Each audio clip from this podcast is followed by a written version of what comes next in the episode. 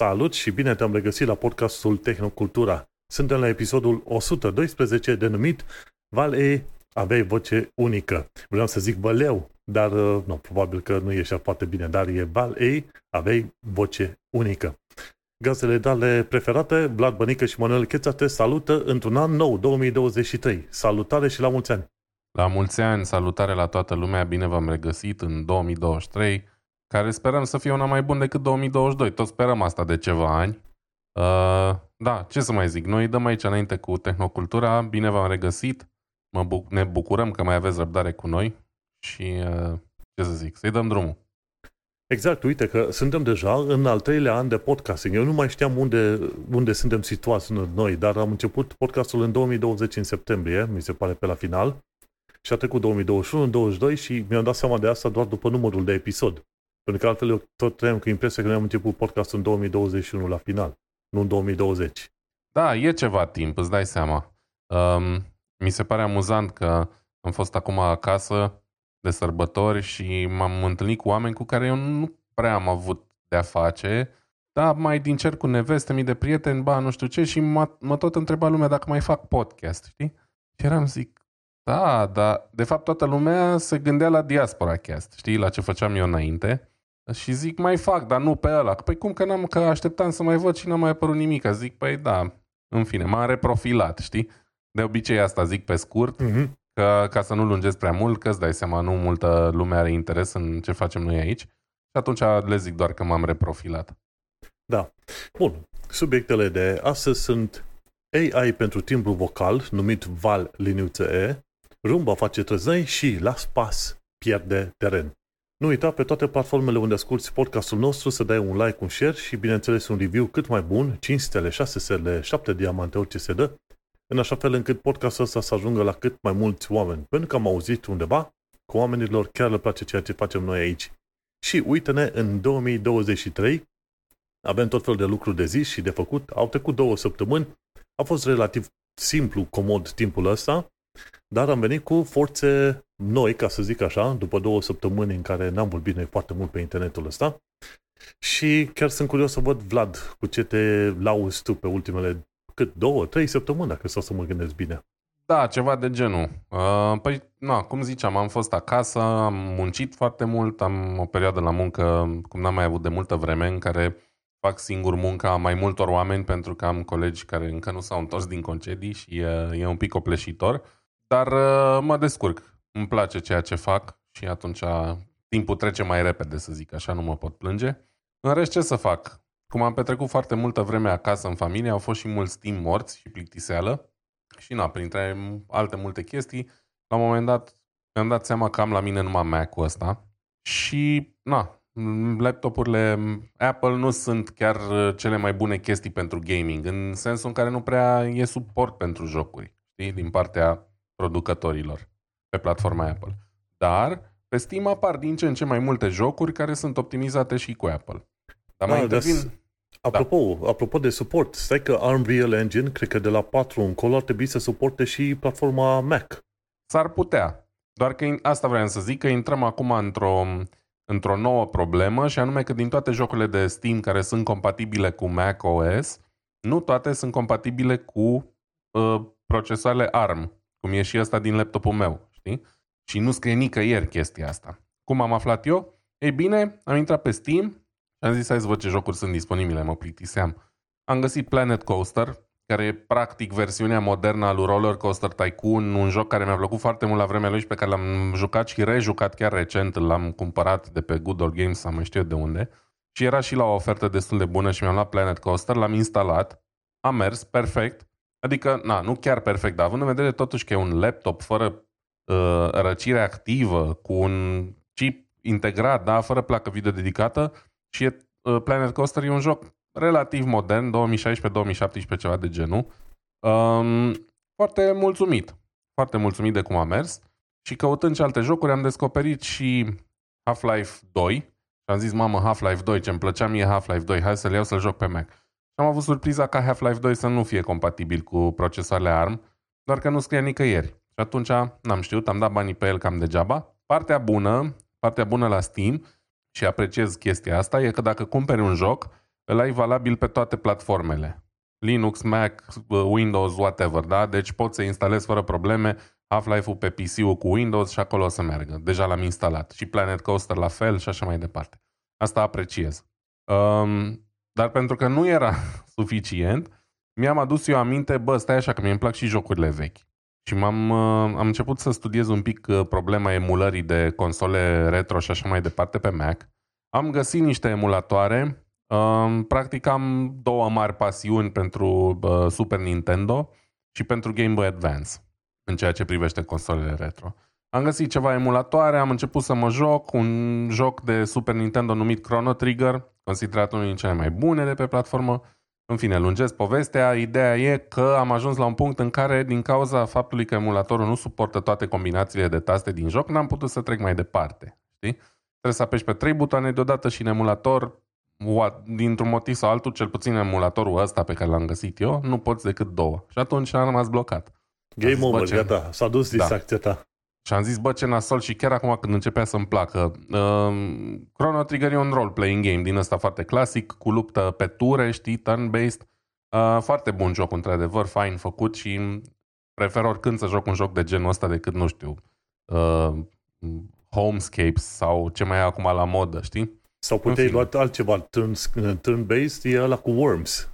E și ăla, într-adevăr, dar parcă n-aveam chef de Worms. Adică Worms e mai fain când îl joci și cu alți oameni și nu aveam neapărat cu cine să joc.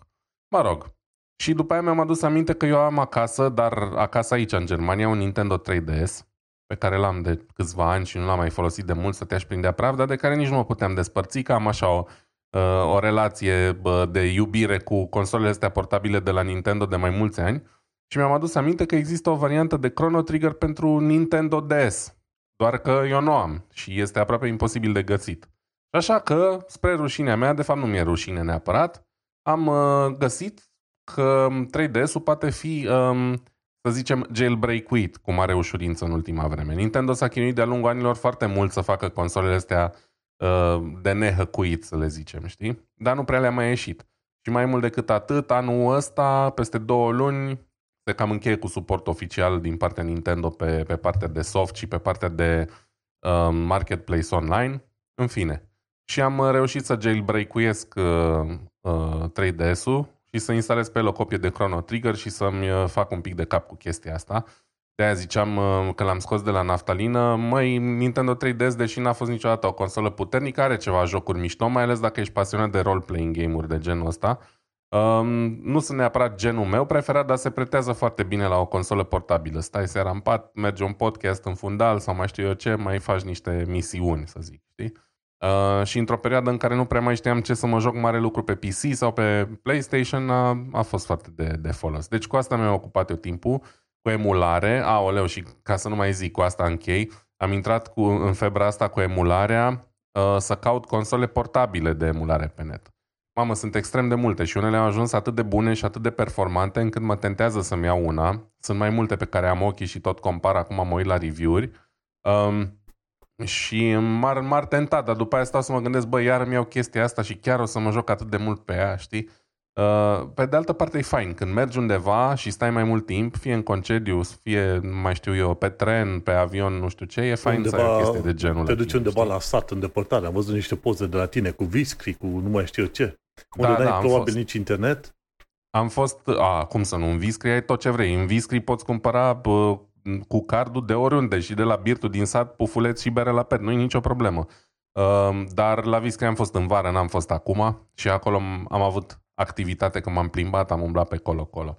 Dar mai ales iarna, foarte mișto să ai o chestie de asta micuță, te trântești cu ea în pat, bam, mă joc niște jocuri de pe vremuri, care mie îmi fac plăcere și cred că le i-ar face oricui. Dacă, dacă ești pasionat de chestia asta.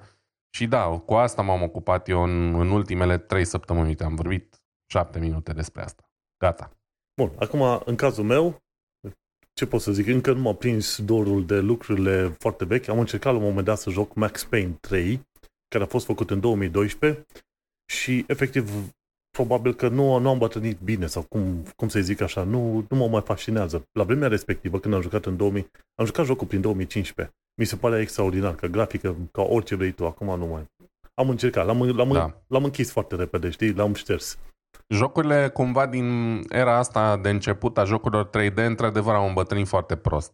Um, tot ce e zece doisprezece ani și mai nou e foarte ok. Uh, jocurile retro de genul de-astea pixel art iarăși sunt ok pentru că există și acum o piață și un public pentru jocuri de genul ăsta și atunci cumva ei au, ele au uh, publicul lor, dar jocurile astea, cum ai zis tu, gen Max Payne, jocuri din anii două mii și un pic trei D, au îmbătrânit prost pentru că s-au schimbat multe, știi? Și în modul în care controlezi jocurile și în liniaritatea nu mai e aceeași, adică nu prea mai e și așa mai departe. Știu ce zici. Și eu o să, o să încerc să joc Half-Life doi și sunt convins că nu o să mai fie la fel de fain ca ultima oră. Încercasem la un moment dat să joc și într-adevăr nu, nu mai e, la vremea respectivă a fost, a fost ceva făinuț, acum nu mai este.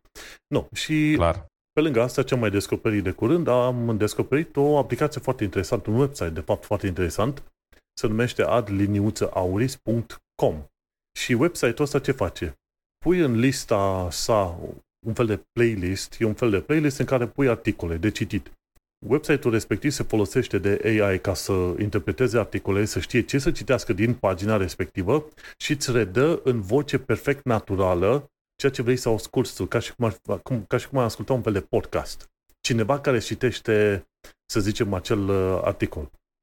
Și atât de bine face chestia asta încât ai crede că e chiar o persoană pe partea cealaltă care a făcut înregistrarea pentru tine în momentul de față. Și adevărul este că l-am jucat, l-am, l-am folosit de câteva ori. Acum este varianta premium trial, ca să zic așa, mai am trei zile, dar e extraordinar. Mai ales pentru oamenii care vrea să, să facă orice altceva, tot ce fac în loc de citit, știi? Tot ce faci, adaugi tot felul de articole în acel playlist, pui douăzeci de articole diferite, dai să le interpreteze, să le înțeleagă, după aia dai play. Și după aia citește articolele unul după altul, că e The Verge, că e TechCrunch, că e ce vrei tu pe acolo, le citește cum trebuie, după care îți vezi tu liniștit. E ca și cum ai asculta știrile de la B B C sau ceva de genul ăsta. Și vocea este cât se poate de naturală și inflexiunile și cuvintele, trecerea de la o propoziție la alta e genială. Deci am descoperit asta, ad liniuță auris punct com și este absolut genial. Mai ales pentru oamenii care chiar depind de serviciul ăsta, deci nu, eu chiar l-aș recomanda. Deocamdată, hai să mă uit cât este costul, manage plan, eu sunt pe varianta gratuită, care e zero la sută, dar pentru doi dolari mi se pare că îți dă niște chestiuni, alte chestii pe acolo. Mi se pare că ar trebui să fie chiar gratuit, uite, unlimited, free, zero pe... Cred că e premium trial și de-aia îmi zice zero. Dar în principiu ar fi doi dolari pe lună. Nu foarte mult. Mai ales pentru oamenii care n-au chef să citească și pur și simplu vreau să strângă o listă de douăzeci de știri, le bagă în playlist-ul respectiv, e și o aplicație de Chrome pe care o activezi și când ajungi pe articolul care vrei tu, pac, zici, bagă în lista, în playlist-ul meu.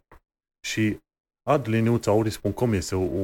un loc foarte, foarte fain. Am mai încercat în vreo câteva rânduri să caut din astea extensii Chrome care să-mi redea, să-mi citească efectiv articole, pentru că vreau să mă joc un joc ăla Fueled cu mașini pe care îl tot joc, dar uh, n-aveam chef să citesc știrile alea, știi? Și atunci am încercat mai multe, până la urmă am dat de ăsta la altul. ad liniuță auris punct com. Super mișto. Și da, cu asta mi-am petrecut. Tare. Da. Să încerci și tu și să-mi spui să vezi cum, cum ți se pare, dar vocea este cât se poate de naturală. Uh, o, chiar o să-l încerc. Am avut o discuție recent cu niște prieteni pentru că Apple a anunțat uh, chestia asta și uite că n-am uh, pus pe lista de subiecte, am uitat pur și simplu, dar o să menționez acum. Uh, Apple a, f- a anunțat că um, e masiv investit în ideea asta de uh, cărți narate pe bază de A I. Adică la modul e-book-uri, doar că în loc să fie citite de niște persoane reale, uh, vor fi citite de A I. Și am fost eu foarte vehement împotriva chestia astea. Super tare. Zis, bă, de...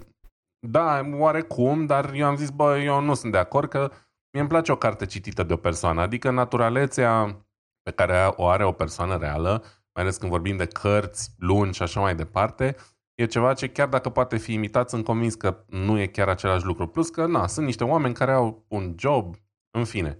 Um, în schimb, treaba asta cu citit articole are mult mai mult sens pentru mine, pentru că de regulă na, nu prea găsești articole narate. Sunt câteva site-uri care își pun um, și articolele narate mai recent, Dar avantajul ăsta e că le poți pune pe toate într-un singur loc și atunci practic le ai la oaltă, îți faci un playlist dacă au sau vor avea, de fapt văd că au aici. Și aplicații de mobil, cum ai zis și tu, ți le setezi pe toate în stil playlist și când pleci cu mașina undeva sau când te pleci cu mașina în fiul, dai play la, la lista aia de articole și ai aflat tot ce interesează, ce te interesează pe ziua respectivă. Mi se exact pare mișto. Da. Și e foarte util, doi dolari pentru oamenii care vor să facă chestia asta foarte des, de ce nu? Eu mi l-am pus aici în, în shortcut, în bookmarks, chiar lângă ChatGPT, pentru că vreau să mai folosesc ChatGPT-ul să-mi explice anumite chestiuni, o să folosesc și la muncă, pentru că în ultima perioadă, când am avut nevoie să caut diverse definiții pentru funcții folosite în Unix, eu sunt pe front-end development, dar din când în când mă apuc să văd tot felul de fișiere folosite pentru deployment, să dai drumul la întreaga aplicație undeva pe un server îndepărtat, câteodată folosești fișiere .ch, care sunt shell uh, files care îți permit să faci tot felul de comenzi pe care le folosi în terminalul de la Unix, de exemplu. Și sunt multe chestii pe care nu le știu din Unix. Multe. Extraordinar de multe, ca să zic așa. Și atunci cu ChatGPT mi-ar fi mai ușor să zic, ia, definește-mi comanda asta din Unix. Am căutat pe Google și, mă, nu știu cum, pe măsură ce trece timpul, parcă Google nu mai, nu, nu-ți mai dă rezultatul pe care ai vrea să ți-l dea acolo, înțelegi? Și de aia, cred că o să fac, o să mă folosesc cât mai mult de ChatGPT. Și lângă ChatGPT e pus asta cu Ad Auris. Ce au asta două în comun? A I. Sunt sigur că ăștia folosesc de la, de la Ad Auris, sunt sigur că folosesc și ei la rândul lor un A I să-și genereze acele voci, acele, acea voce numai bună și asta. Deși nu trebuie neapărat să fie numai A I-ul, dar are efect, are efect pe acolo, știi? Bun, hai să continuăm cu următoarea chestia mea. Am dat o eroare ciudată la tastatură. Cumva se întâmplă că, mi se pare după un update recent de la Windows, în anumite situații, când apăs în mod continuu pe tastatură, știi cum ești în jocul W S A D, câteodată sacadează. Uh-huh. Deci nu, nu este interpretată, să zice, apăsarea aia continuă pe tastatură ca fiind o apăsare continuă, ci o apăsare cumva întreruptă și reîncepută, întreruptă și reîncepută. Mi-a generat niște probleme într-un joc acum de curând și m-am plâns pe blog. Dar uh, era de la tastatură. Și ce a trebuit să fac? A, a trebuit să scot tastatura și să o bag înapoi în U S B. În viața mea nu mi s-a mai întâmplat să țin apăsat în mod continuu pe o tastă și să, să, fie, să se întrerupă, știi, semnalul în felul ăsta. Chiar astăzi mi s-a întâmplat din nou și am, am scos din U S B și am pus înapoi. Ori U S B-urile de la calculator sunt cu problemă, ori probabil tastatura asta de la R I I ar fi problemă. O tastatură ieftină din asta. Mie mi-a convenit pentru că, uite, dacă te uiți la ea, este foarte îngustă și pot să dau la o parte când îmi pun pe aceeași masă laptopul de muncă, știi? Pun tastatura de la uh-huh. calculator și asta. N-am vrut să fiu fancy, să-mi iau mai multe tastaturi pe care să le controlez wireless cu o singură aplicație sau cu o singură tastatură să controlez mai multe chestiuni. N-am vrut. Am, am fost leneș, efectiv. Eu am vrut. De-aia am luat Logitech, whatever, ce model o fi el, K cinci sute, K opt sute cincizeci. Și, cum să zic, uite, asta este și tastatură Rainbow, foarte mișto, după cum poți să vezi și tu pe acolo, chiar mă distrează, îmi place. În fine, probabil o fi o problemă cu tastatura asta, fiind și o tastatură relativ ieftină, știi? Bun, dar dacă vreodată dai de eroare asta, trebuie să scoți din U S B să bagi înapoi și asta o să se rezolve. Bine de știut. Bun de știut. Și următoarea chestie, am scris un articol de curând, jocuri pe două mii douăzeci și trei, la ce sunt eu foarte curios să văd și am aici o listă pe care chiar vreau să... Sunt două, trei dintre ele pe care chiar vreau să le joc. Una dintre ele este... Unul dintre ele este Starfield de la Bethesda. Deci o să fie... O să fac probabil un contact cu partenera mea și îi spun, uite, în următoarea perioadă de X zile, am următoarele ore, semnează aici că eu o să fiu prezent absent o sută la sută. Nu există, nu mă știi, nu mă cunoști în perioada respectivă, pentru că vreau să joc jocul pe Starfield. Și o să facem un fel de contact, așa, ceva de genul ăsta. Aceeași chestie o să se întâmple și la S T A L K E R doi, Heart of Chernobyl. Două jocuri super, super tari pe care, să zic că S T A L K E R am jucat toate primele trei jocuri. Genial, genial jocul, foarte tare. Și după aia, printre alte jocuri pe care vreau să le mai joc, sunt e Dead Space, acel remake, după aia e The Callisto Protocol, care există deja, dar aștept să se reducă la preț, The Last of Us, partea unu, n-are grafica cea mai tare, dar eram de mult timp curios de jocul ăsta cu, Recomand. cu, cu zombie, după aia e Gothic unu Remake, L-am, am jucat Gothic foarte de mult, dar uh, acum fiind un remake, cred că au o grafică și mai bună și alte chestii, sunt curios. După aia, un alt joc pe care vreau să joc e Cyberpunk două mii șaptezeci și șapte, dar are un expansion numit Phantom Liberty. Acum presupun că Cyberpunk e mai bun jocul de jucat.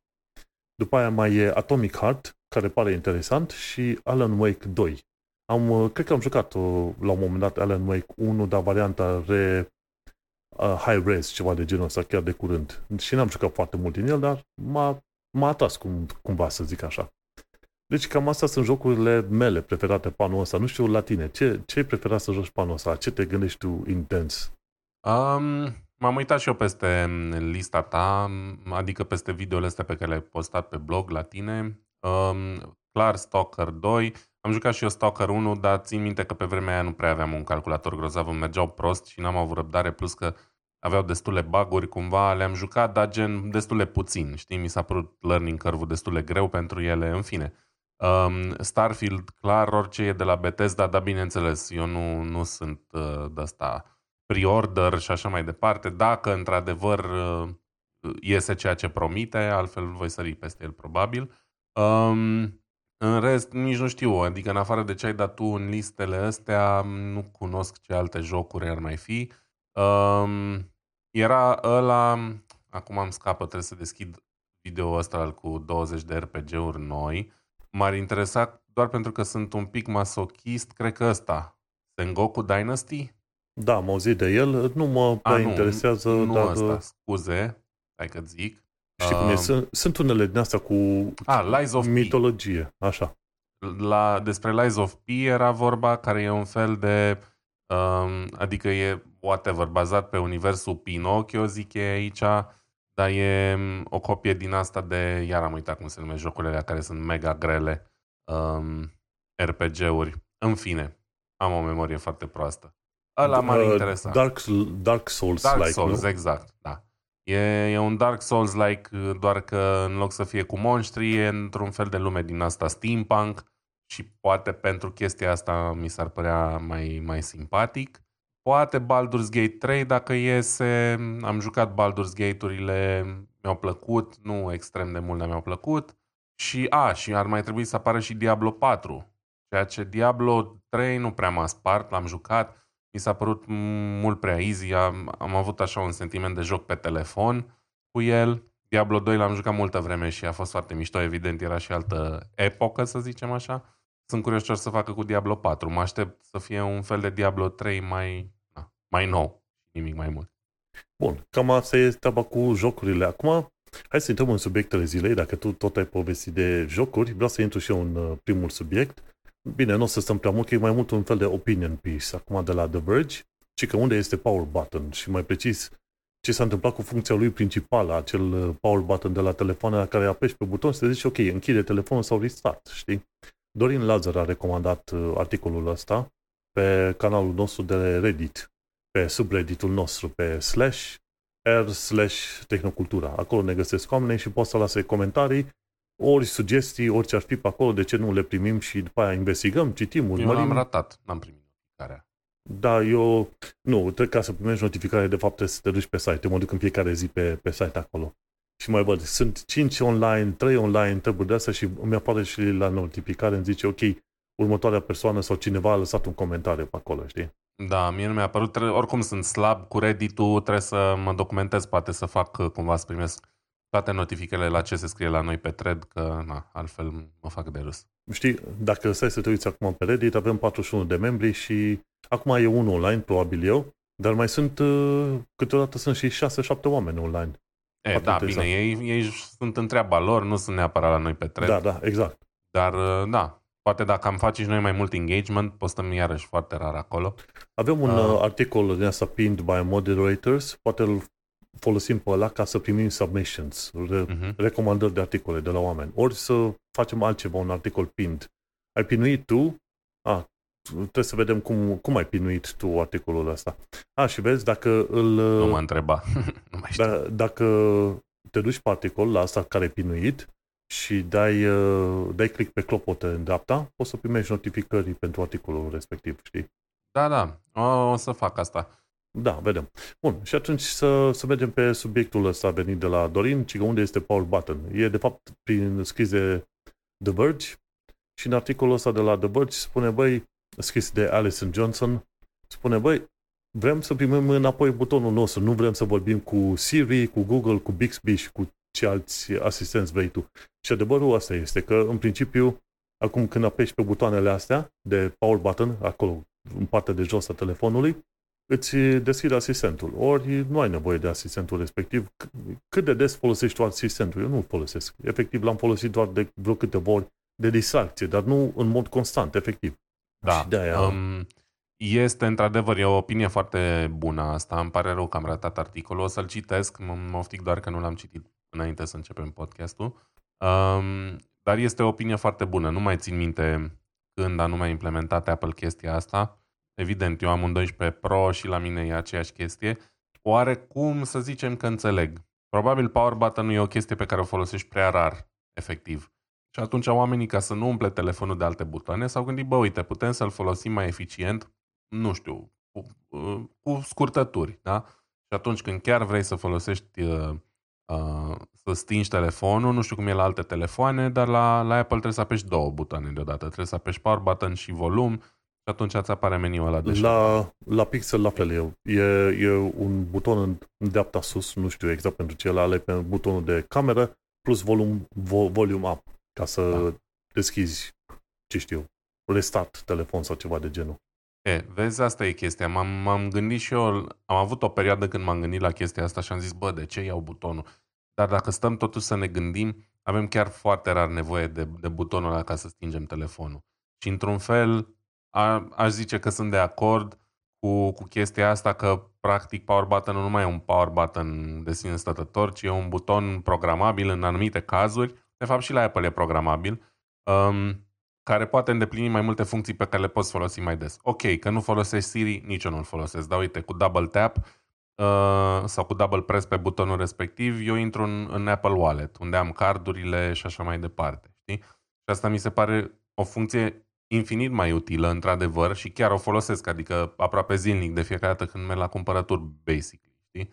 Chiar mi se pare ok. Uh, deci... Bine, treaba era că vrei să folosești butonul ăla când faci hold, când ții mult pe buton și vrei să-ți apară opțiunea de a închide telefonul, știi? Acum îți apare asistentul. Înțeleg, dar dacă... Adică nu e atât de greu să apeși două butoane deodată în loc de unul, în ideea că butonul respectiv are acum mai multe funcții. A, ok, că e asistentul când ți-ai apăsat pe el și nu e meniul de shutdown. Pe de altă parte, dacă mă întreb pe mine, cred că ei au făcut conștient chestia asta și cred că multă lume a zis, bă, poate ar fi mai util să-l folosim altceva, pe, la altceva. Pe de altă, altă parte, e clar că tot, toți producătorii ăștia, Apple, Google, până și Samsung cu Bixby ăla sau cum Dumnezeu îi zice, vor să pușeze, să te forțeze să folosești asistentul respectiv, știi? Și atunci vor să-ți faciliteze, să-ți facă cât mai ușor, ba chiar să o faci din greșeală, știi? Doar, doar mai intri în ăla și te obișnuiești cu el, pentru că pentru ei alea sunt, nu, no, niște ferme Unde? de date. La automat. Mine Google Assistant pornește și când nu-l chem. Da, și la mine pornește, mai pornește Siri din când în când, din greșeală. No. Sunt niște ferme de date până la urmă și pentru ei e important să le folosim chiar dacă nouă nu ne convine. Înțeleg că poate nu asistentul e cea mai bună variantă și ar fi frumos să putem noi să alegem ce se întâmplă la long press, dar pe de altă parte înțeleg și de ce nu mai este doar un power button banal. Uh-huh. Mă, uite, în principiu, în articolul ăsta de la The Verge, chiar la final, stă opțiunea de a dez- dezactiva, știi, acel hold power button pentru assistant, știi? În iPhone te poți duce la settings, accesibilitate, side button și dai off la opțiunea care zice press and hold to speak. Știi? Sau la Samsung Galaxy te duci la Settings, Advanced Features, Side Key și după aia Power Off Menu la, la Press and Hold Options, știi? Printre opțiuni. Iar la Pixel, cum am eu, Settings, System, Gestures, Press and Hold Power Button și după aia dai Off la partea cu Hold for Assistant. Deci, cel puțin poți să nu îți mai pornească asistentul în situația respectivă. Mhm. Da. Uite, având în vedere că la Apple nu poți decât să pornești sau să oprești Siri pe Hold to Speak, ar fi fost frumos să-ți ofere și opțiunea, bă, ce să faci Hold to Speak? O pornești pe Siri sau stingi telefonul? Na, au zis ei că nu, nu vor să facă chestia asta. Doar că, Irene, uite, e, e puțin cam ciudat la un moment dat să zici, măi, pentru un buton facem revoluție, dar poate că pentru un buton trebuie să ne dăm seama că anumite lucruri se întâmplă cumva contra voinței noastre și de-aia un singur buton poate conta foarte mult, de-aia zic. Și cred că o să dezactivez okay. și eu ăsta în Google Assistant în curând, pe varianta de buton pe acolo, pentru că, într-adevăr, nu prea l-am folosit și dacă tot am nevoie să zic ceva, zic ok, bla, pe, pe treaba aia. Și cam atâta cu acest articol de la The Verge. Mersi, fain de, de sugestie de la Dorin Lazar. Da, mulțumim pentru sugestie. Uh, uite, eu am luat un articol din Ars Technica care mi-a atras atenția, deși nu pare o chestie foarte tehnică, dar în timp ce căutam prin Feedly uh, uh, articole pe care vreau să le discut aici, am găsit chestia asta și mi-a atras atenția, eu însuși fiind uh, bolnav de obezitate, ca să zic așa, de când mă știu. Um, mi s-a părut interesant că medicii pediatri recomandă medicamente și operație pentru copiii care suferă de obezitate, în Statele Unite cel puțin. Um, și anume e vorba de copii începând de la vârsta de doisprezece treisprezece ani, uh, zic aici, cu obezitate severă, care trebuie să ia în considerare um, operația sau pastile pentru slăbit. Pastile pentru slăbit nu știam că există, hit me up, vreau și eu. Um, și la operație nu mă bag, chiar atât, sper. Um, dar mi s-a părut foarte interesant, again, din, din punctul ăsta de vedere, și eu mă lupt cu problema asta de mult. Și să zicem că cu mine s-a cam chinuit lumea să-mi zică, bă, mănâncă mai puțin, mănâncă mai nu știu cum. În fine, e un cumul de factori aici, dar mi se pare interesant că se ajunge la chestia asta față de alte perioade în care efectiv se ascundea sub preș și nu se vrea să se discute, bă, copilul tău e gras, e obez. Asta poate să-i aducă probleme pe viitor, pe lângă faptul că e gras și din cauza că e gras râde lumea de el. Nu, e o problemă mare de sănătate, știi? Um, am ajuns și eu la treizeci și șase de ani și am niște chestii din cauza obezității, la stomac și așa mai departe. Sunt convins că din cauza asta, plus alți factori. Și mă bucur să văd că se, că se face push-ul ăsta. Cu pastilele nu sunt neapărat de acord. Oarecum nici operația nu ar fi chiar prima opțiune, dar cu un copil e, pe un copil e mult mai greu să-l convingi să facă sport sau să mănânce corespunzător, știi? Um, și atunci, să zicem că mă bucur că se face chestia asta. Obezitatea chiar e o problemă foarte mare. Trăim într-o lume... De ce are legătură cu tehnologia? Pentru că trăim într-o lume în care peste tot pe unde te uiți vezi numai reclame la mâncăruri care nu îți fac în sub nicio formă bine și pe de cealaltă parte la pastile care să te ajute să te îndopi mai mult. Știi? Mai ales în România, unde este absolut ridicol ce se întâmplă. Dar ca idee... Ai și delivery apps, ce vrei tu, să te aducă mâncare la, sub, la botul calului, cum ar veni? Asta bașca, nici nu mai zic. Dar este, este o mare, mare problemă și, într-adevăr, sunt din ce în ce mai mulți copii obezi și stilul de viață care se schimbă duce la chestia asta, faptul că oamenii fac mai puțin sport și tehnologia nu ajută, pe scurt. Știi? Adică tehnologia poate să ajute, dar mai mult face rău. Pentru că vezi mult mai des reclame la mâncăruri, pastile și așa mai departe decât la cum să mănânci sănătos. Alea nu există, basically. Iar aplicațiile de slăbit țin foarte mult de tine și de voința ta. Nu te ajută nicio aplicație sau niciun program de slăbit prin minune dacă nu-ți pui foarte multă ambiție și determinare în el. Știi? Cu copiii mă, asta e aproape știi imposibil. Știi cum e? A zice că treaba asta cu tehnologie e ca și cum ai vorbit de un cuțit. Mă, nu te înjunghea cu cuțitul pentru că s-ar putea să nu-ți placă, știi? Deci aici sunt puțin cam contra sfatului de pe acolo, pentru că ar exista metode prin care oamenii să fie convinși și ajutați în diverse situații. Nu știu cazul particular la, al persoanelor, dar uite-te, mie îmi place să mă uit la două situații. De exemplu, în Italia am înțeles că nu sunt foarte mulți obezi și în Asia, la fel, nu sunt foarte mulți obezi. Și discutăm de o țară bogată gen Coreea de Sud. În Coreea de Sud se mănâncă foarte multe chestii uh, gen murături, înțelegi? Și chiar, chiar se discuta, chiar pe aici, urmăresc un canal al unui doctor din U K, John Campbell, și el spune, măi, hai să ne învățăm să mâncăm mai multe muleturi, mai multe chestii din astea, nu procesate, ci de-astea alte murate la saramură, chestii de genul ăsta, pentru că asta, într-adevăr, te ajută să ai și un uh, microbiom ceva mai bun și mai sănătos. În afară de faptul că există anumite sfaturi legate de, de stres, de somn, de stilul de mâncare pe care trebuie să-l ai. Mă gândesc eu că ar trebui să fie una la mână o chestie de educație, dar alta o chestie de societate, știi? Da, da, pentru că dacă, dacă mergem la primul rezultat, gen, ok, pastile și operații, copilul ăla, dar fiindcă nu lucrează să ajungă în partea aia de, ok, hai să săbesc, uh, va reveni la același comportament și iarăși trebuie să-i faci operații, iarăși trebuie să-i faci operații, tot așa. Da, eu sunt de acord, adică nu vreau să zic, da mă, în sfârșit cineva face dreptate, nu. Am găsit interesant articolul ăsta că a apărut pe Ars Technica și că chiar e o problemă mare. Am zis și eu, medicamentele nu-s neapărat prima soluție, probabil nici operația, doar că un... se discută despre asta sau e bine că se discută și despre variantele astea, în ideea în care copiii sunt mai greu de convins să facă the right thing, să zic așa. Și într-adevăr, există țări, am citit și eu foarte mult despre chestia asta în ultimii ani și am ascultat tone de podcast-uri și ce vrei tu, există țări în care cumva din familie educația asta vine mult mai bine și bravo lor, mi-ar fi plăcut nespus să mă nasc în Italia doar din cauza asta și pentru că îmi place pizza. Um, dar... Da, italienii au acele antipasti, știi, că te uiți la ei, uite, mănâncă ăștia paste, de ce... uite de la ei că, că ar trebui să se îngrașe, că și noi mâncăm paste și ne îngresăm. Da, dar ei mănâncă antipasti. Există acele chestiuni deja făcute în ulei sau ceva pe care le mănâncă înainte de a mânca masa normală. Există o logică acolo. Da, da, e, clar. Um, de-aia zic, am subliniat faptul că ăștia vorbesc despre Statele Unite, unde nu există niciun fel de control de genul ăsta, știi? Și uh, practic toți sunt sclavii a ceea ce văd pe internet, rețele de socializare, televizor și așa mai departe, știi? Și atunci, totuși e o discuție importantă de avut, dar este clar că nu asta e soluția perfectă. Ce să zic? În fine, nu vreau da, să intru în la... polemici, e o discuție complicată oricum. Efectiv, de la Tehnocultura, sfatul este mai multe murături. Atâta. Umoare din aia de varză, ce mai vrei puțină tu? Carne.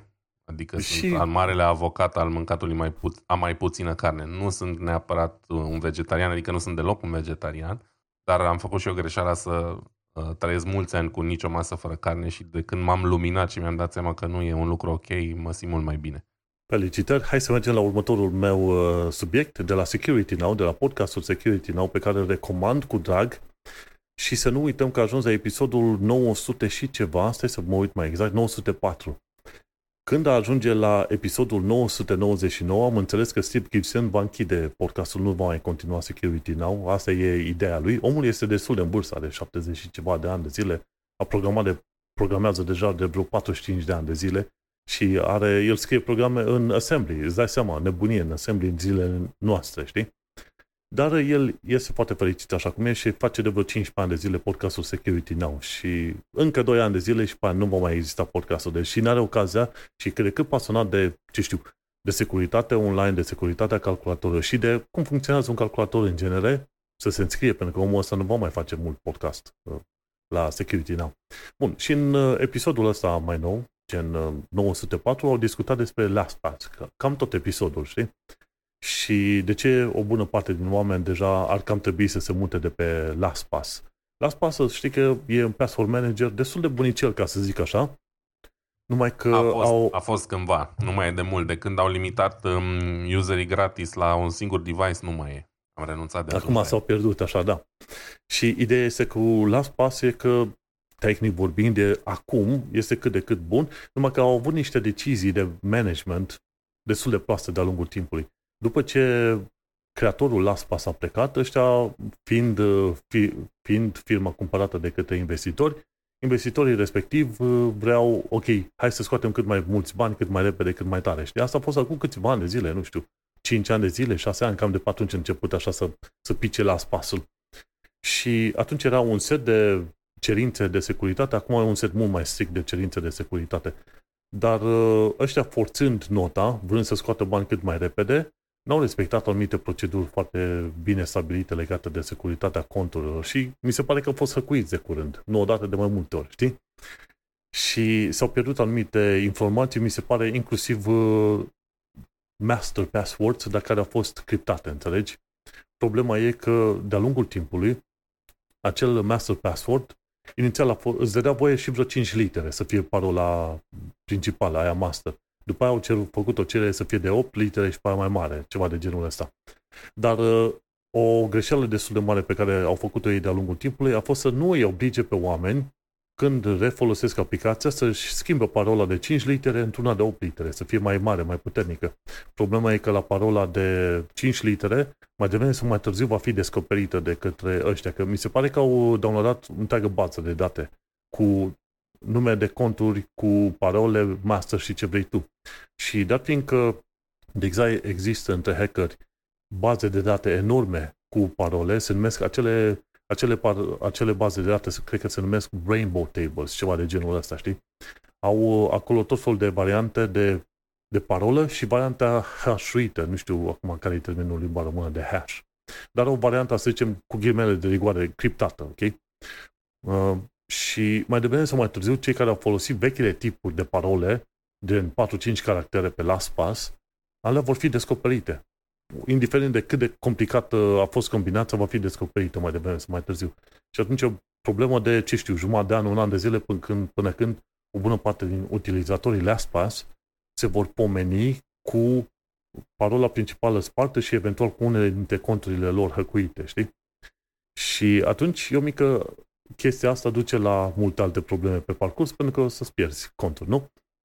Și atunci sfatul general este, de la oameni este să-și exporte ce au ei în LastPass, se importe în noul lor password manager. Am înțeles că OnePassword e bunicel în perioada asta, mai este Bitwarden, un altul frumușel. Eu folosesc anumite... Bitwarden de minim doi ani, cred, și foarte mulțumit.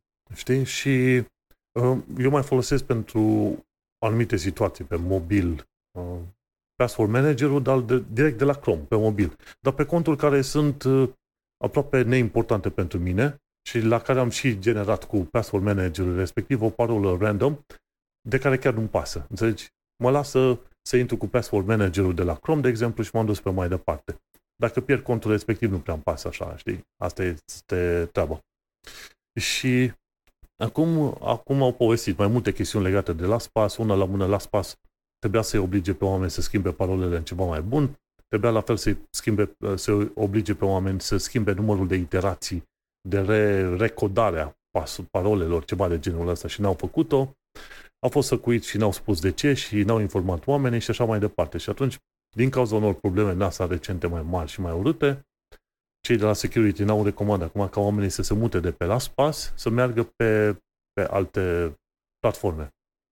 Acum, dacă erai pe LastPass și aveai totuși un master, master password foarte puternic, teoretic atunci n-ar trebui să fie o problemă foarte mare. Pentru că parolele, chiar dacă nu sunt foarte complicate, cu cât îți mai lungi, cu atât îți mai greu de, de spart și de, de, de criptat, știi?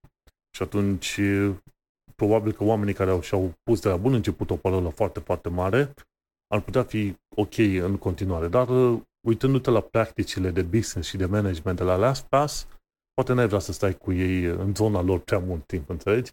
Și de-aia oamenii au, cum au recomandat să se ducă pe alte platforme, gen Bitwarden, pe care îl folosești și tu, sau OnePassword. Și atunci știi o treabă și bună.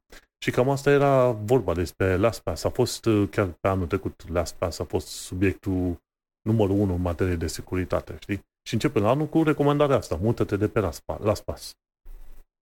Da, bun. Eu recomand Bitwarden. Am avut o singură problemuță cu el, care a, a avut și un... Uh... s-a soluționat, dar motivul pentru care am avut a fost stupid. Deci de fiecare dată când încercam să intru în Bitwarden, îmi apărea recunoașterea facială cu Face I D și îmi crashea aplicația instant. Fără niciun mesaj de eroare, fără nimic. Nu mai știu dacă am vorbit la podcast. S-ar putea să fi vorbit.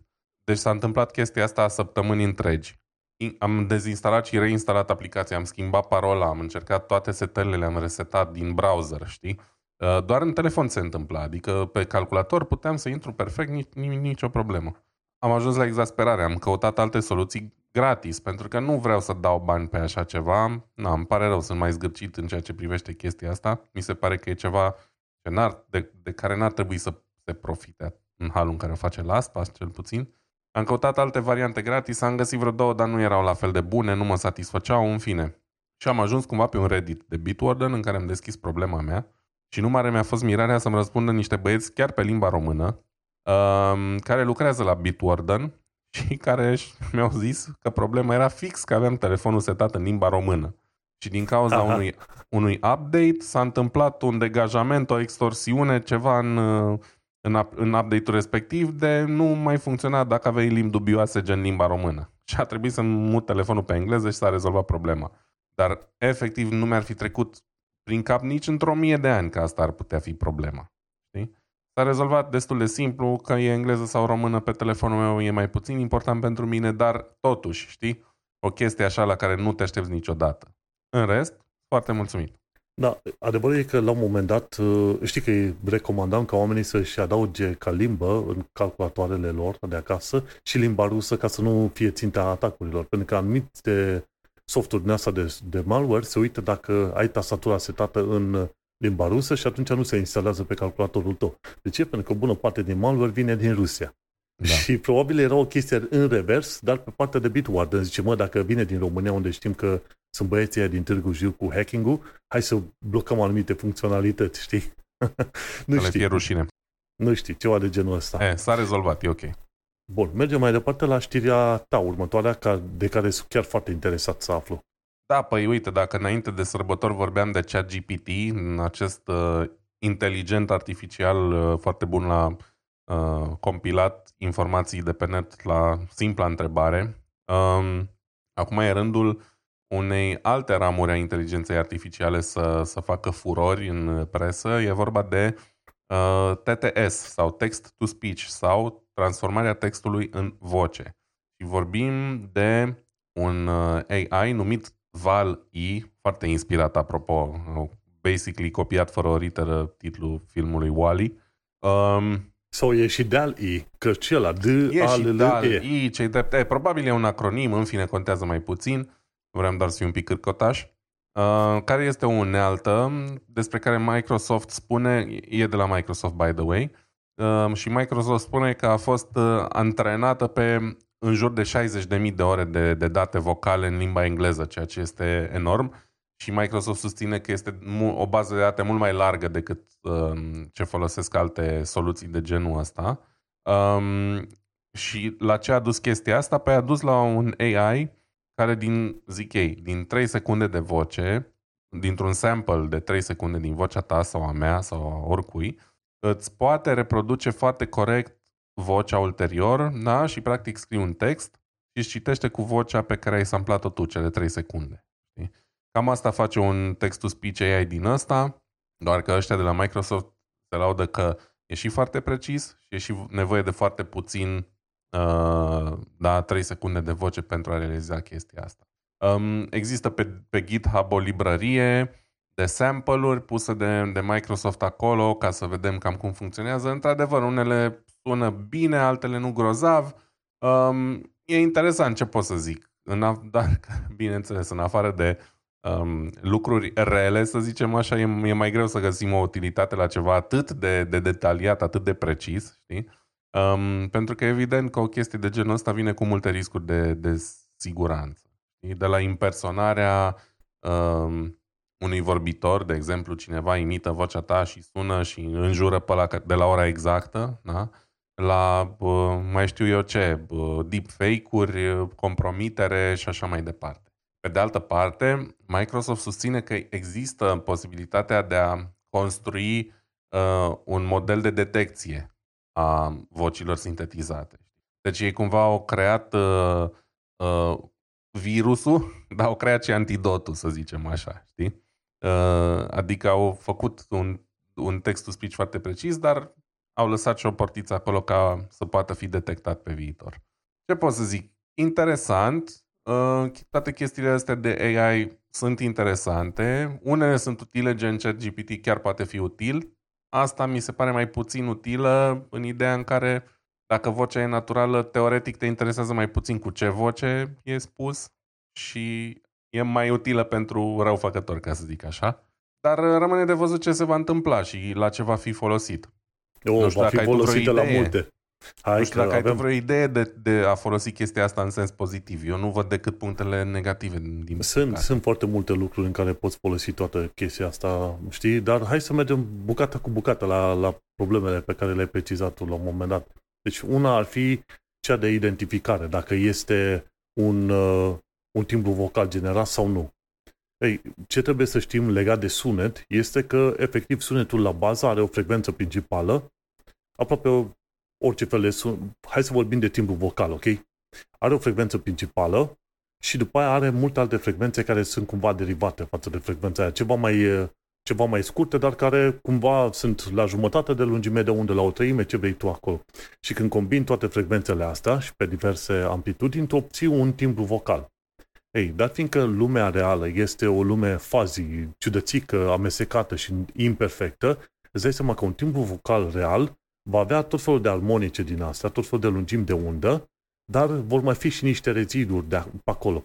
Pe când te poți aștepta ca un asemenea Val-E, o voce generată, să fie foarte clară și foarte bine generată, precisă. Mi se pare că în algoritmul lor pot stabili, ok, avem frecvența de bază, care la mine ar fi o frecvență destul de joasă, și mai, mai așteptăm încă vreo treisprezece armonice pe acolo, înțelegi? Sau douăzeci douăzeci și cinci de armonice, înțelegi? Și o să fie destul de ușor de detectat numai pe numărul de alte lungimi de undă care fac parte din timbrul vocal respectiv. Dar fiindcă sunetul este o chestie care poate fi aproximată matematic chiar extraordinar de bine, orice sunet posibil și imposibil din universul ăsta poate fi aproximat prin câteva funcții astea matematice, înțelegi?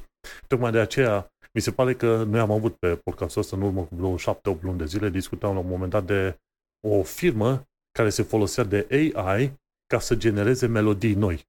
Și au zis că au generat câteva milioane sau chiar miliarde de melodii noi și le oferă la liber pentru toată lumea. De ce? Pentru că sunetul în sine, dat fiindcă poate să fie aproximat, oricât de complex e sunetul, orice fel de ritm poți să inventezi, să gândești, poate fi creat și condus și uh, produs uh, în mod uh, programatic, automat, matematic, înțelegi?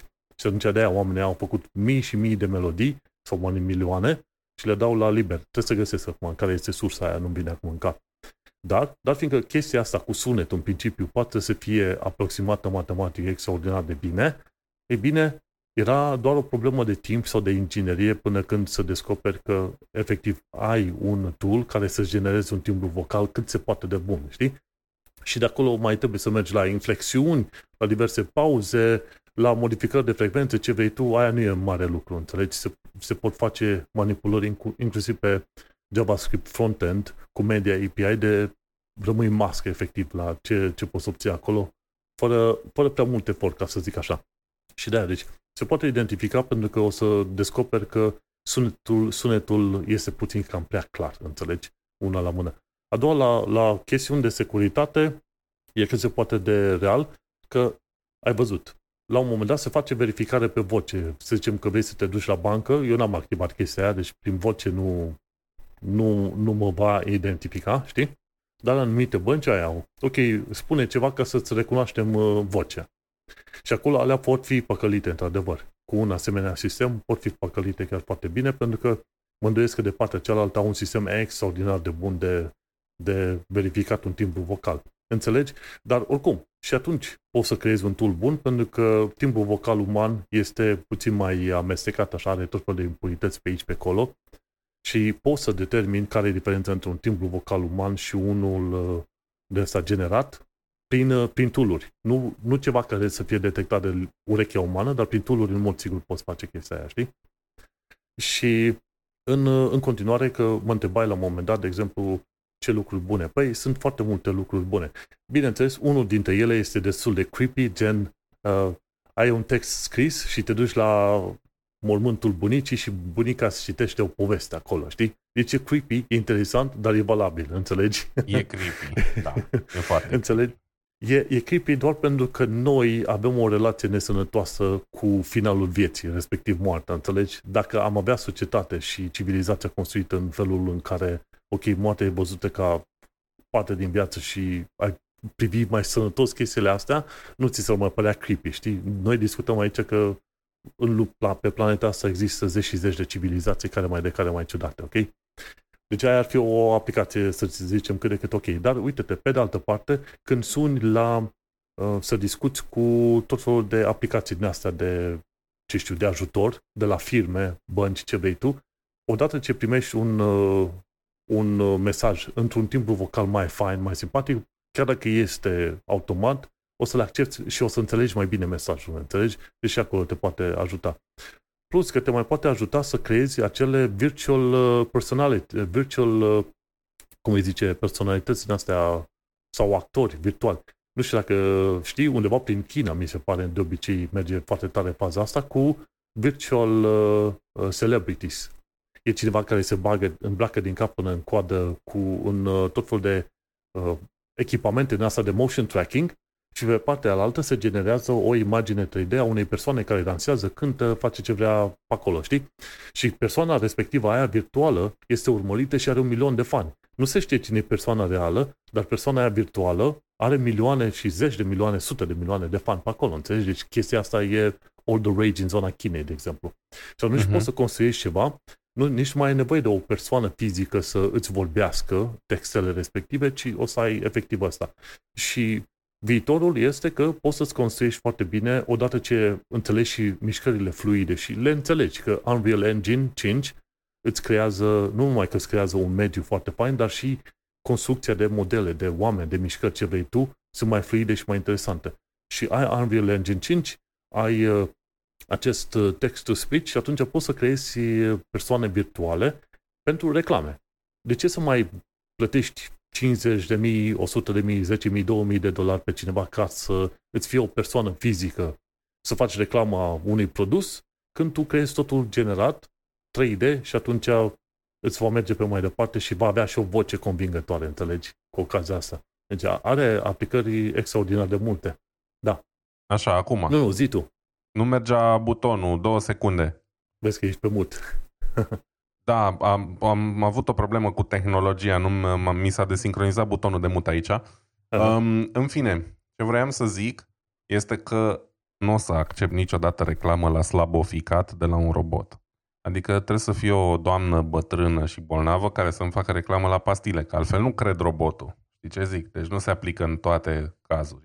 Ei, tocmai de aceea oameni ca noi o să dispare și o să vină generația nouă care va fi perfect obișnuită cu noile sisteme și cu ce vrei tu pe acolo, înțelegi? Dar aia zic, mami, are mami, aplicare și se va... A I-ul ăla a slăbit zece kilograme de la pastila cu tare.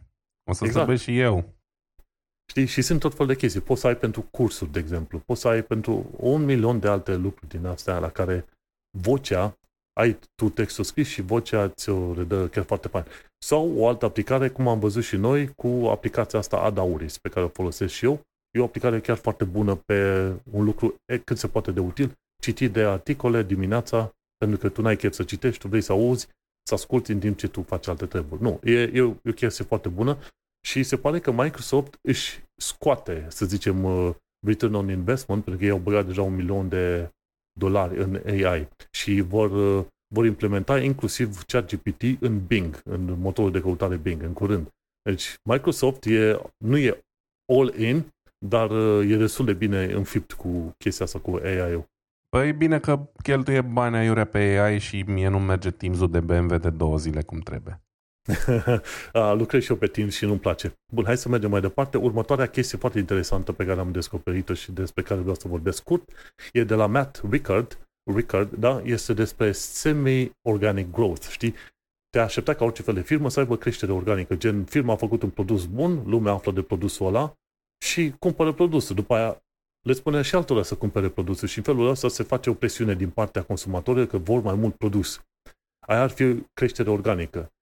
Chestia de care vorbește Matt aici este vorba de or- creștere organică plus achiziții, înțelegi? Și eu am zis, ok, ce, ce mare brânză că Google a crescut și prin achizițiile făcute. Dar când a pomenit că e vorba de sute de firme achiziționate în urma, în urma în ultimii aproape treizeci de ani de zile, douăzeci și cinci de ani de zile, am rămas mască. Și am pus un link aici, către pagina de Wikipedia, cu List of Mergers and Acquisitions by Alphabet. două sute cincizeci de companii, frate. Deci unde, unde e? Stai să mă duc pe acolo, că am pierdut la un moment dat. Este două sute cincizeci și cinci de companii. Cea mai recentă e Open Source Robotics Corporation, Robotics Software.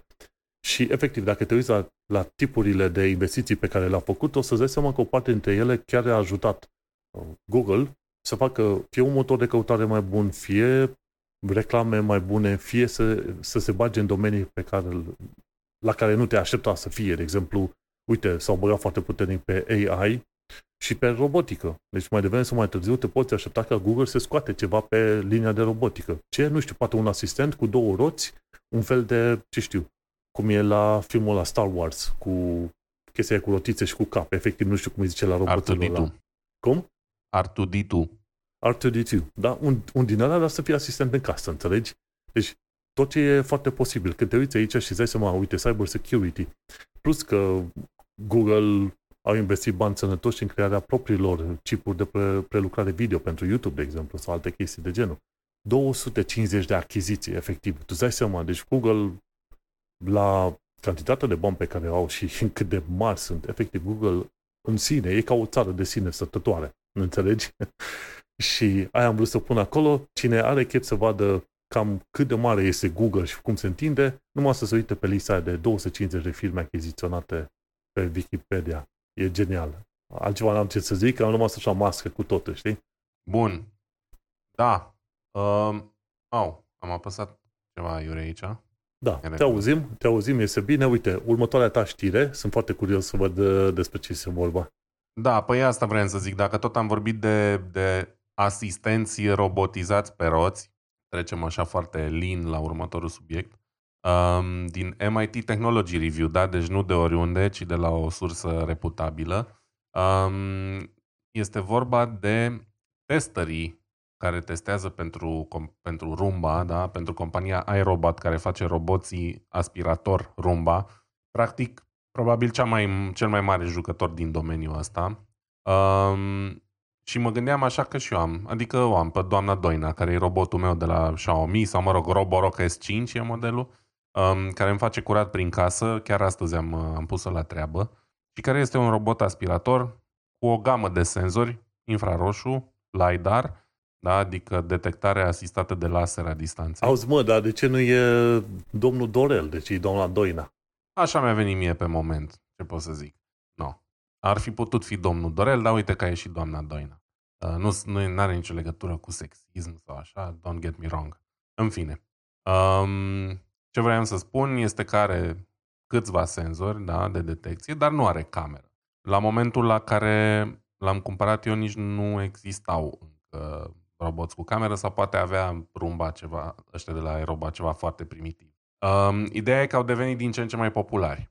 Problema e că oamenii ăștia de la M I T au descoperit că, bineînțeles, chestiile astea se întâmplă, că niște poze făcute de roboții ăștia au fost licuite, au ajuns pe internet publice.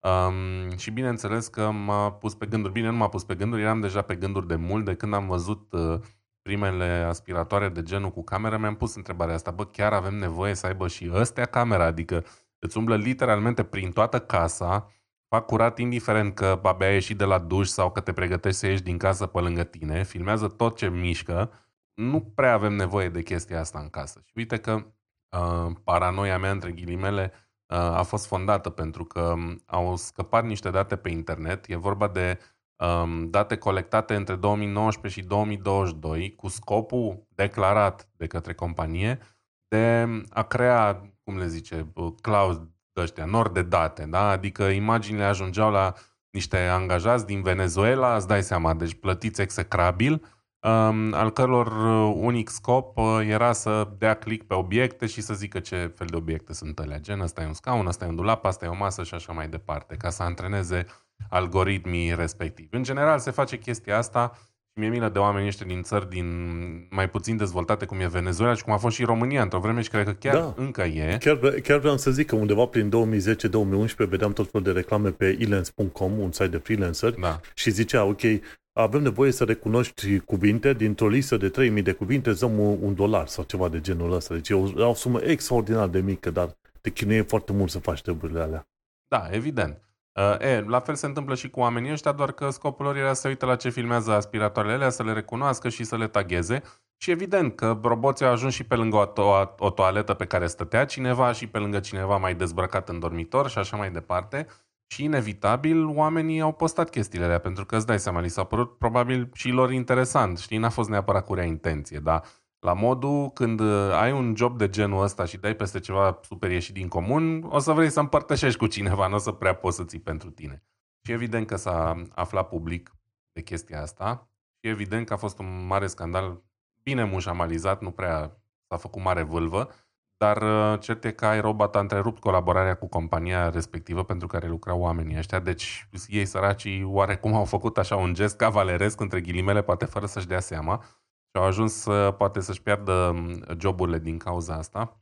Da, și pe scurt e o mare problemă, adică ok, ăștia testau, da? Rolul lor era să se uite la clipurile alea, evident că iRobot a zis, da, oamenii știau ce li se întâmplă, că există în Terms of Service pe care nu citește literalmente nimeni niciodată, știi? Um, și oamenii care uh, vedeau, care se uitau la clipuri știau ce văd, că ei au semnat confidențialitate și așa mai departe. Dar ce îmi garantează mie că nu se va scăpa, că nu vor pierde toate datele din toată lumea, știi? Um, nimic, pentru că e clar că, uite, și companii gen LastPass, care efectiv se ocupă cu securitatea datelor, au parte de leak-uri și așa mai departe. Long story short, îmi plac aspiratoarele robot, dar nu văd sensul de a avea unul cu cameră. Ăsta pe care l-am eu, care e fără cameră, are senzorii extrem de buni, ocolește tot ce e de ocolit, nu se lovește inutil de chestii, este perfect. Nu aveți nevoie de așa ceva. Nu vă băgați în casă mai multe camere decât e nevoie. Chiar dacă ziceți, eu n-am nimic de ascuns, eu n-am, pur și simplu le dați apă la moară și vă transformați în marfă. Da? Poate fără să vă dați seama sau fără să vreți. Și mai dați și bani mulți pe produsele alea, că nu le primiți gratis. Gen, dacă mi l-ar da gratis, hai, treacă, meargă. Dar uh, costă sute și mii de euro chestiile astea. Știi? Și mai mult decât atât, în afară de iRobot, cred că toți ceilalți jucători mari, inclusiv Roborock ăsta de la mine, sunt produse din China. Care știm foarte bine că China n-are cel mai bun, uh, da, uh, cea mai bună reputație de protecția datelor și știm cu toții cam ce urmăresc ei. Deci, uh, mare grijă cu dispozitivele astea cu cameră. Vă recomand să citiți tot articolul ăsta din M I T Technology Review, uh, pentru că e mai lung și e foarte interesant uh, ce se discută aici. E și articolul asociat, linkuit acolo undeva, care na, vorbesc despre cum au descoperit, cum au aflat de existența pozelor, că povestea e mai lungă, și cu niște artwork-uri extrem de faine. În fine, mă, știi cum, hai să, hai să ne întoarcem la o chestie citit. interesantă. Atâta timp cât lucrez cu materiale, inclusiv din asta, cu materialul clientului, există clar reguli pe acolo și în mod sigur le s-a spus și asta la care lucrează în Venezuela. Băi, o să dați de, inform- de imagini mai ciudățele, n-aveți voie da, să le publicați normal. În afara sistemului, înțelegi? Și chestia asta... Normal că i s-a spus. Există asta nu schimbă faptul că datele le pot scăpa pe internet.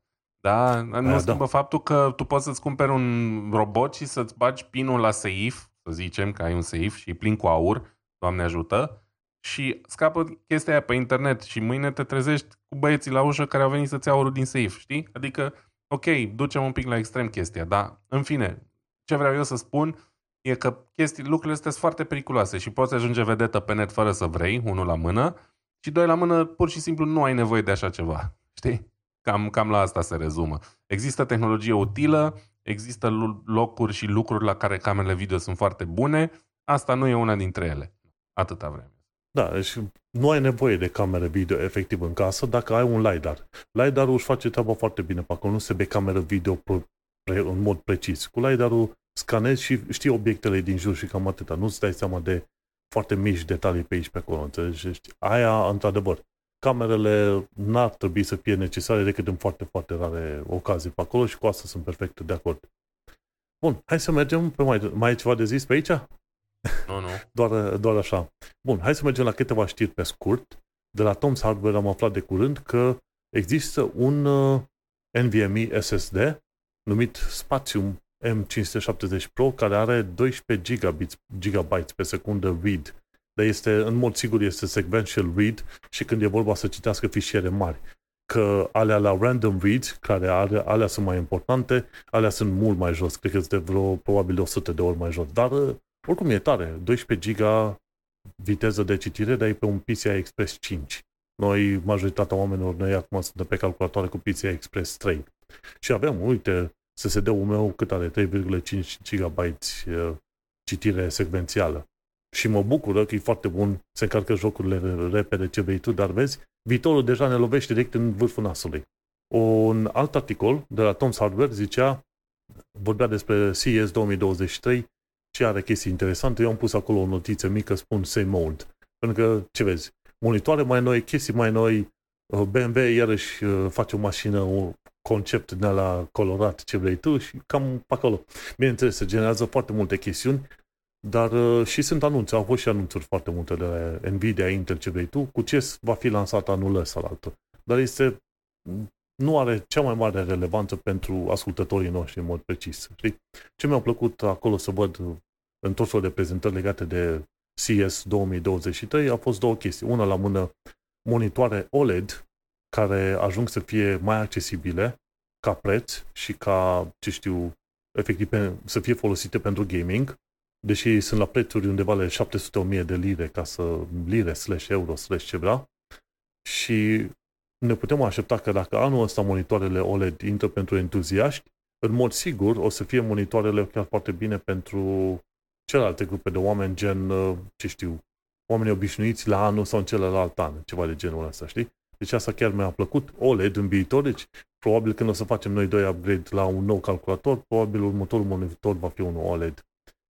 Și, cam, și alta a fost o chestie de la, mi se pare Lenovo a avut Yoga Pad, nu mai știu ce, cu două monitoare foarte interesant, care se închidea și interacționa foarte bine. Sunt laptopuri foldable, care pare că încep să prindă mai mult teren la oameni. Nu știu ce interes ar fi la ala, dar cine știe, poate prinde. Și cam, cam atât. Nu extraordinar de multe chestiuni care să-mi atragă mie ochii foarte tare la C E S două mii douăzeci și trei.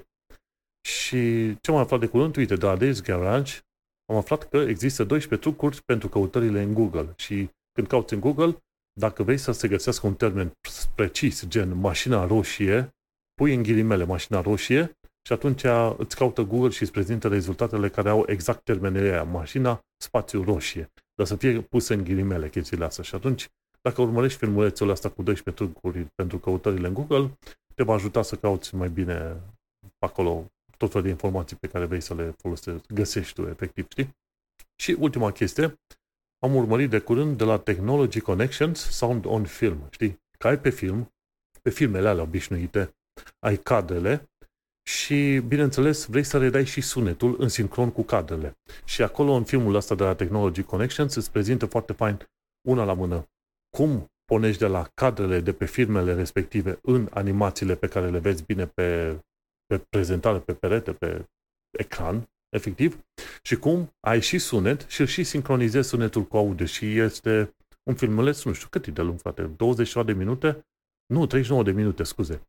Dar merită, efectiv merită, mai ales pentru cei pasionați de tehnologie și de istoria tehnologiei, este extraordinar. Noi cumva trăim cu impresia că dacă avem un uh, filmuleț ăsta lung, pe care sunt multe cadre, tot ceea ce trebuie să facem este să mișcăm repede filmul dintr-o parte în alta, știi? Și gata, o să vedem animația.